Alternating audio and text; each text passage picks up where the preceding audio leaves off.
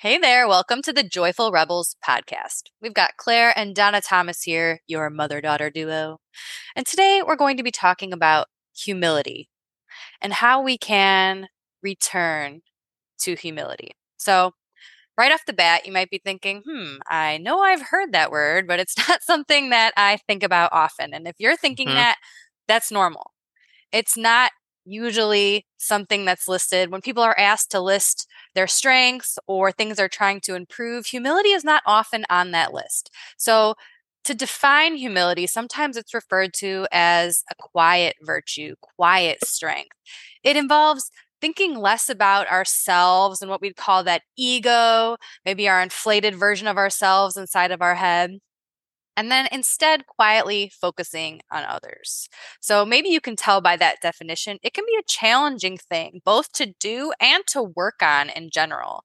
And again, it's not something that many of us may have ever deliberately tried to improve.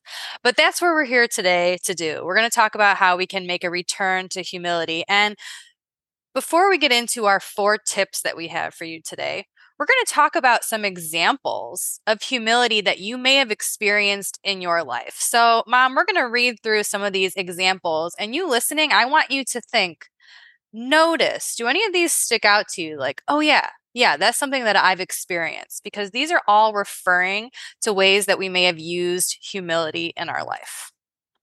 All right. So, Mom, do you want to start us off? I do. And I needed more context around this because I think I had a different idea of what humility was. And I'll sum it up with a quote at the end of all this, but it was great learning because I really like the quieter virtues. I like that. I like those behaviors because I think those are the essence of life. Some of the big ones we can tackle, they're obvious, they come over and over, but really the fine-tuning of some of the, I don't think it's lesser, but I think it's quieter. I think that is one way to say that those are the things that light me up because they're fun. And I don't think everybody's doing that. And I had a chance to redefine how I felt about it because I felt that humility was putting others always in front of myself, but not just putting them before me, but pushing myself down. So that was my jump off point before I learned that some of the other ways that it presents itself look like this. One way is humility is when you listen more than you speak. Okay. You know? I like that one. I think that makes sense when I hear that. Okay, yeah, humility. Another example, humility can occur when you point out someone else's success over focusing on your own. Humility is also when you secretly find ways to get others to share about themselves and their stories. You ask them questions. I want to hear. Tell me more about you. Love it. Humility can be when I become second to we or you. So again, it's taking that focus away from that intrinsic, that ego, that inflated view we have of ourselves, and instead focusing on the we aspect of it. And when we talk about the chatter in our heads that can be called our ego, and there's just so much. I mean, raise your hand if you're an overthinker and you've got a lot going on upstairs. This next one will speak to you. And that is humility is found when we place our pointer finger on our lips and very quietly say, shh, to our ego. Now, I'm not yelling at it. I'm just gently redirecting. Shh. I like that a lot. It's that gentleness. Awareness, but then that gentleness. Humility happens when your feet feel grounded to the earth. So we talk about that a lot. I know I reference that a lot when we're talking about yoga and the importance of getting grounded. But I have the opposite sometimes. I know we're going through this list, but it's just, I'm thinking of it. I really do experience that. Maybe you're listening too, where my thoughts are just in so many other places and maybe worrying about how I'm fitting into either things I've done in the past or situations in the future. I sometimes really feel like my head is just kind of untethered and my mind's kind of floating around and it doesn't feel good. So to feel grounded is a necessary step to then really feel good about myself, feel good about how I'm out there in the world to be able to work on some of these quieter virtues that I want to, like being able to put others before myself. So that importance of feeling grounded, man, I experience that all the time. Oh, for sure. And there's more research out on what grounding actually does. And I love that that's included as its own separate way to describe it, because it's just emerging as its own entity, which I really appreciate because it does so much good. Now, a couple more of these, and see again, if you're listening, like, are any of these landing where you're like, yep, I can see that in me. Like, some of these tend to pop out. That's why we love to give you a list to see where it goes for you. One of them also can be humility occurs when someone shares their personal insight and you don't tell them that it originated from you. Now, I'm a Greek girl. I like my big fat Greek wedding, the original one. And what I've really liked, and maybe some of you have seen it because it's been around forever, but one pivotal scene in the movie was when the main couple, that the husband makes all the decisions and he says all the answers. And that could be typical of how some really strong marriages from many decades ago probably were. But anyway, the wife was really kind of quiet about it, Lainey Kazan, and she said, hey, the neck turns the head. The neck turns the head. So she had the idea, but he's kind of came up with it himself, and he was able to say, we're going to do this. But she's the one all along that was giving the information, was steering the conversation, was encouraging him to think it through. So we have influence, but we don't necessarily have to take credit for it. When we don't take credit for it in various situations and we allow other people to emerge and use their voice, then we get to deepen our humility, and we let other people also then work on their confidence. So I think that's a win-win. Yeah, and we had chatted before that this one definitely calls out to me the most. I see this with my kids, but it was such a powerful tool in my past as a teacher that when, you know, even if it's something that I did harp on many times or a lesson that we've done, but when someone would come up with an idea and just that confidence that they have, and instead of kind of knocking them down at the knees. Oh, yes, I told you that, right? Like, that doesn't feel good. But the opposite feels so good, like allowing them to sit there. Oh, I worked this out. It's a confidence booster, like them feeling good about themselves. And then, you know, in return, you get to feel a little bit good too. Like, oh yeah, look at it. I put that information out there and someone's picked it up. So I think that that's one of these important things about humility, is that the purpose is to help serve and help others. You got this quiet strength of building other people up, but there is benefit to you as well. And so humility can really be when you can sit confidently and simultaneously see how small you are in comparison to all the people and beings in the world. And that, I really like how that is. And maybe at first glance or the first time you're hearing it, you're like, what? But there is some empowerment and some relief in acknowledging that we are just one being in the world. And we can have a strong and incredible impact and connection with those around us. But it does feel good to just understand your essence and recognize your place in the universe. So it can be really hard to stick with humility. And again, in the beginning, we said we're talking about a return to humility, which is based off of some research by Dr. Ryan Nemick, which we will share in the show notes. But why is it so hard? Well, because we're hardwired for something that we call this self-serving bias. And in past episodes, we talked about some ways of being that I have, you have, we all have, that have evolutionary history behind us, or that maybe just benefited us in this lifetime at some point, but it doesn't anymore. But it is easy to exhibit this self-serving bias. So maybe we're quicker to notice how our better qualities and what we can bring to a relationship as opposed to what the other person can offer. Or maybe we think that we work harder and we're making more contribution than someone else because we can see the effort that we put in. So it must have been more. Wait, hold on there, Claire, because I have to interject that. When you say that about we perceive we work harder and the contributions, I have lived in that space and I can tell you that I was miserable at that time.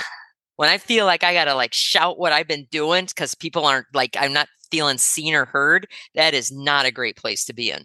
That is not a great place, but I didn't feel like I had any power in that, when maybe if I could have pivoted and understood, if I had that developed a way of a different kind of listening and then responding, I could have had more influence in that situation, but I didn't know.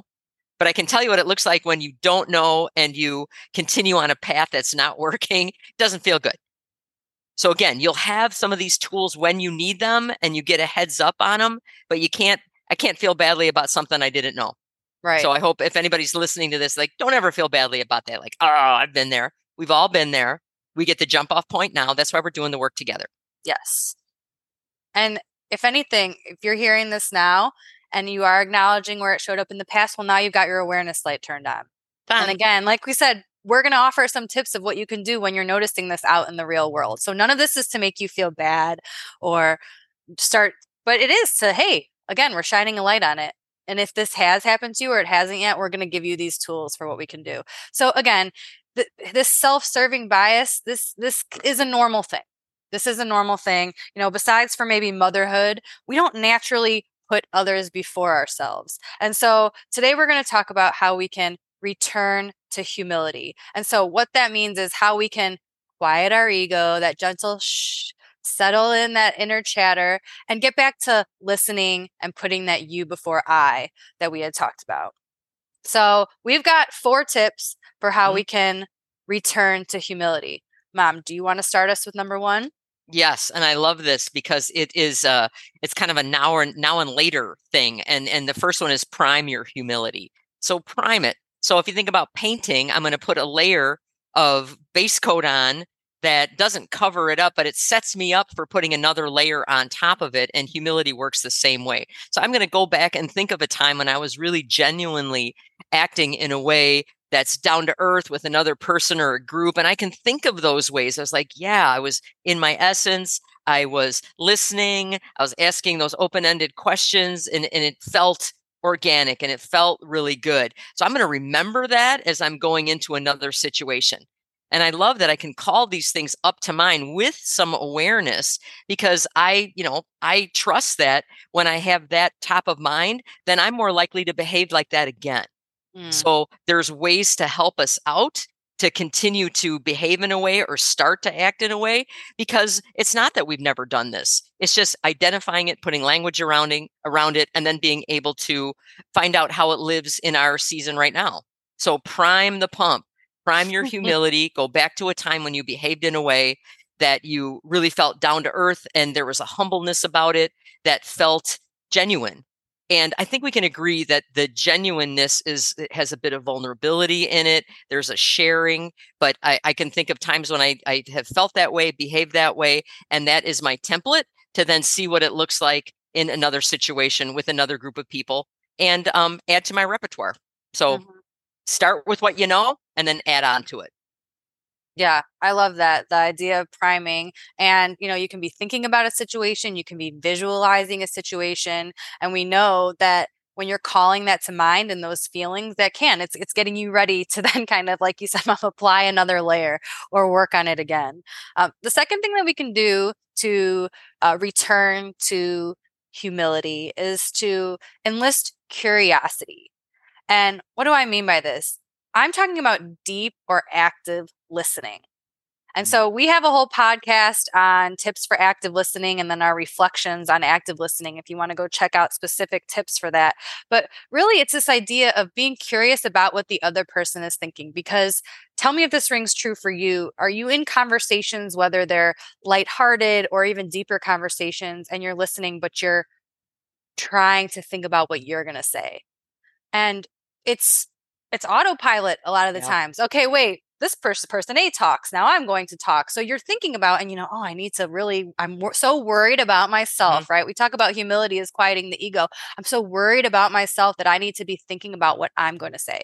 But when you do that, that takes away your energy, attention, and focus from listening to what the other person is saying. So if we're looking at putting someone else before ourselves, that will involve actually listening, instead of that listening as usual, that half listening that we do. And even if you're really good at it and you can kind of parrot back what people have said, but if you're still in your mind forming what you're going to say, you're not giving that other person your full attention. And the reason I'm harping on it is because this is something that's, I work on it. I actively work on it, and it's still hard for me to do, because I think it is that piece of me that wants to make sure that my answer is clever, or I'm saying my evidence, or I'm really proving that I was listening to the other person, when really it takes that, can I quiet that or just actively put my attention? Again, in yoga class, we say, where are you putting your attention at? Can you focus on your breath? Can you focus on the words that the other person is saying, making eye contact with them? And so getting that curiosity. And you know what? The cool thing is that people will notice that. Do you ever notice that when you're talking to someone and you can just tell they're kind of not there, or like the second their response is right there, like at the ready? So the opposite is true. People will notice when you've got this curious listening going on, and when you're asking these open-ended questions, and you're asking questions to learn about someone, not to judge or critique them, that will be noticed. And so enlisting your curiosity is a second way that we can return to humility. I'm just like shaking my head. I'm like, yes, yes, same, heard. Like I've got all of that. And what I realize is that I do that more when I feel that I'm in a role, either one that I'm in professionally or one that I've given myself, where I feel like I'm supposed to be some kind of expert. And you mentioned that, where I'm supposed to give something back, like that pressure. Sometimes I did that to myself. I totally did that to myself. So I've already mentioned in the podcast that to me is like, I'm elevating myself, or sometimes I'm really self-deprecating, like down here. So it sounds like I've got the bookends nailed. I've got that. And, but when you see somebody's eyes twitching, when you're talking to them, like they're thinking and things are happening, it's kind of like maintaining an appropriate gaze, not being creepy staring, and having that interaction, that way of being with somebody, holding space. Being with someone with compassion without having to say anything, and listening with the intent to understand. So, gosh, I've been there so much. I'm laughing. I'm like a parody of this, even though, humility is important to me, but I can see where I've swung too far either way based on my inaccurate understanding of what humility is. So I have liked that we've talked about priming your humility to go back, to be able to enlist your curiosity. The third one is to use self-honesty, which, wow. I love that as I get older, this is coming to me with each year, that what I know is what I don't know is becoming more than what I know. And it always has been, but the gap is widening. And when we had Regina Smith on, when a couple of podcasts back, and go listen to that podcast. She's awesome, entrepreneur, just all around cool cat, yoga, awesome person. But I remember her saying something like, "Well, what I know fits in a thimble," and she's this wealth of knowledge. And I remember it wasn't like a joke. She was really like, "I know like this much," and it resonates with me now. What I know fits in a thimble. So I can't know.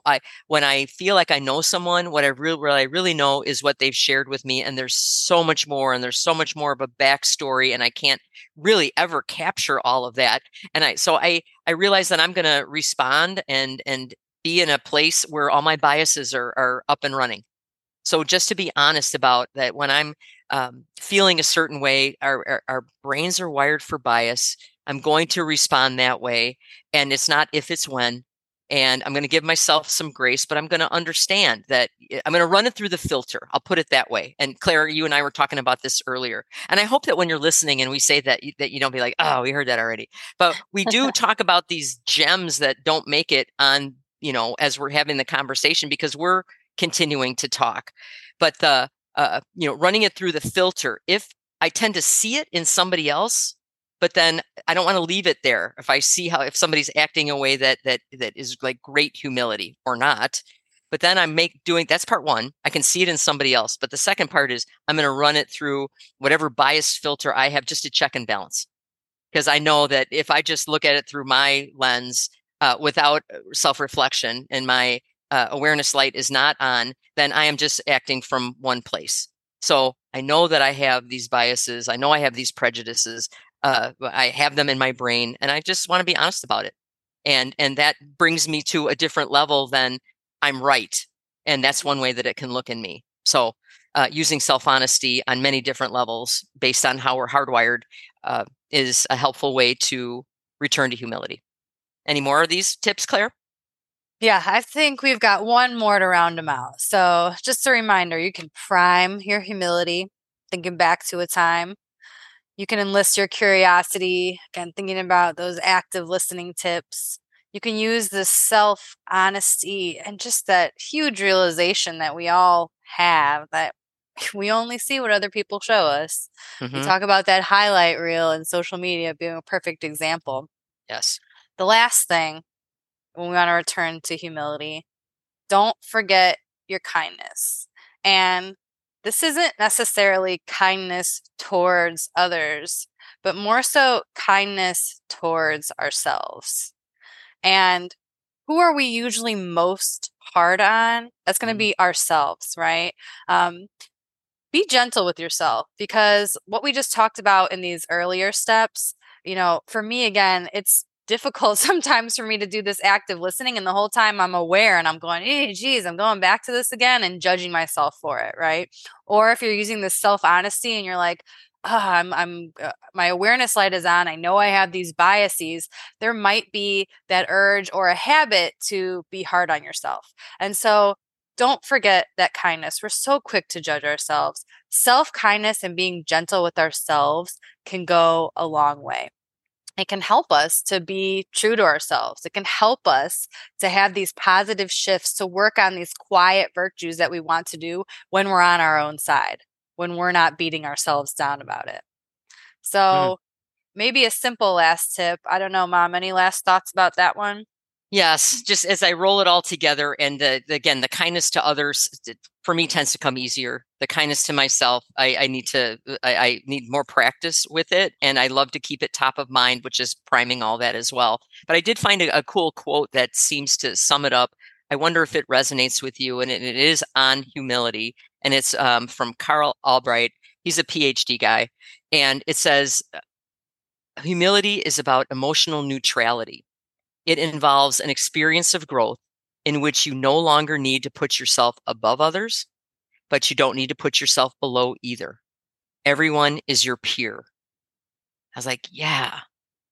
So oftentimes I can look at things where they can be emotionally charged when really it's just, this seems pretty straightforward to me. Nobody's above, nobody's below, which would be my habit of either going too high or too low. Everybody's a peer. And if I look at it like that, which I did not have language for, everybody's has things to share, show, teach, exchange, and in that authentic way that to engage with people, I get to nurture that softer skill and see how it looks in me in this season now. So I like that quote. I feel like that sums up what you were just saying about, you know, instead of focusing on these bookends that we have, can we find this sweet spot in the middle? And so for you listening, many times on the Joyful Rebels podcast, we are talking about maybe these, you know, big characteristics, strengths, things we want to work on. And so today we're talking about that softer side, humility, something that we can all work towards, returning to humility. So thank you for listening. And until next time, Rebels.